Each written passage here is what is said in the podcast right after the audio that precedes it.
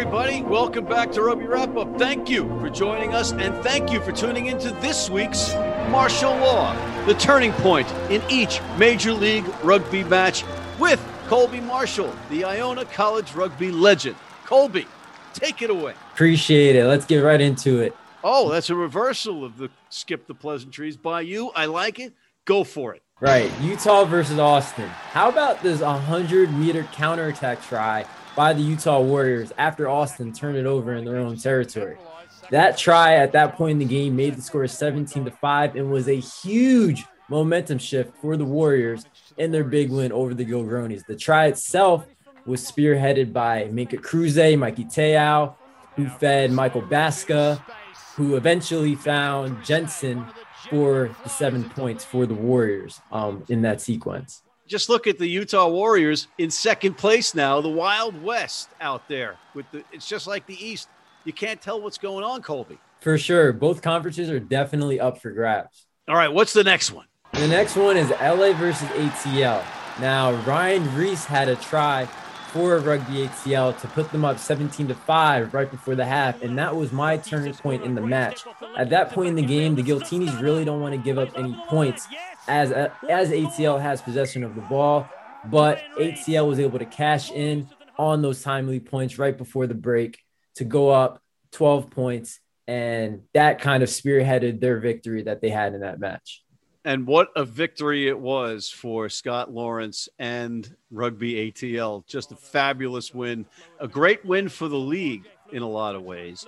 And it just makes the East so much more intriguing going down the stretch. Oh, for sure. You got Rugby ATL up there at the top of the standings. Uh, New York is up there. So, man, I can't wait until we get into these latter weeks of the season. Yeah, and you know, you got you're looking at NOLA hosting ATL this weekend. That's a key pivotal match in the East. Every match is basically key and pivotal at this point, specifically with some of the teams now sort of getting on a par with the Giltinis, and the Giltinis having to make some of these big road trips. Next one up. Yeah, let's go to Houston versus San Diego. You know, trailing six to three early in the match, San Diego was definitely in need of a turning point type play and that's exactly what they got from Tian Lutz when he blocked an exit kick attempt by Houston in their own half. He watched the ball bounce off the post, and then uh, the ball landed in his lap for the, what was the first try of the game, scored by the San Diego Legion. You know, talking about San Diego, I said to Zach Landing on this week's Zach Attack the Big Play Breakdown, I think San Diego could win the West. Call me crazy. No, you're shaking your head no. You're definitely crazy. Okay, we'll see, tough guy. Next one. Next one. Let's go to New York versus Old Glory. You know, I think early on in this match, a little bit of ill discipline by Old Glory DC allowed New York to kind of get cooking with their bread and butter, Matt.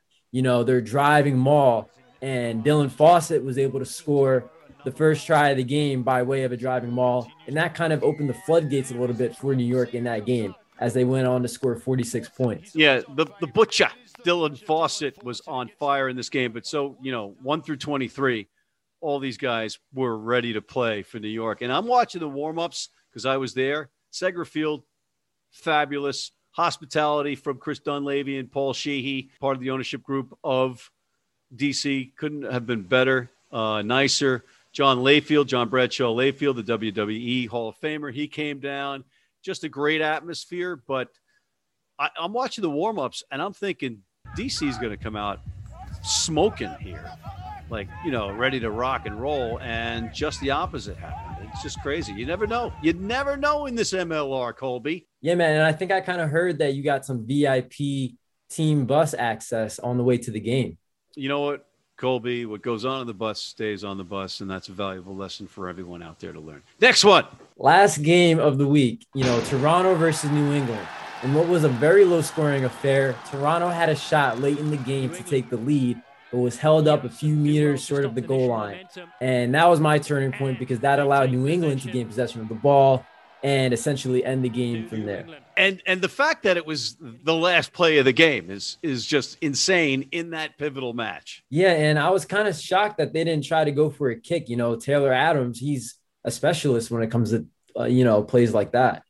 I kept saying to Steve Lewis, I was watching the game with him. I'm like, how about the drop goal? Where's the drop? There's a perfect opportunity for a drop goal, drop goal, drop goal. No attempt. They wanted to try. You know, I guess, I guess, or maybe they didn't feel confident. We're not on the pitch. We don't know what the wind was like. It could have been whatever. But yeah, you're right. No, no attempt for the, the drop goal. Um, but well, heartbreak for Toronto and New England lives another day. Is that that's that's watch that that hand movement, free jacks. That's what you got to do. Uh, final thoughts, Colby, before we let you go. Yeah, just a little surprised that Toronto hasn't been able to bounce back. Um, you know, after starting out hot and then going on sort of a a uh, slump, but you know they still seem to be in it. LA as well. It's going to be interesting to see how those two teams finish the season after they've already built such high expectations for themselves. You're being gracious in saying that LA has the same issues as Toronto. LA is LA's fine. They're going to be fine, and they're going to be right in it. They're, you know, they're missing a couple of key components there. Blah blah blah.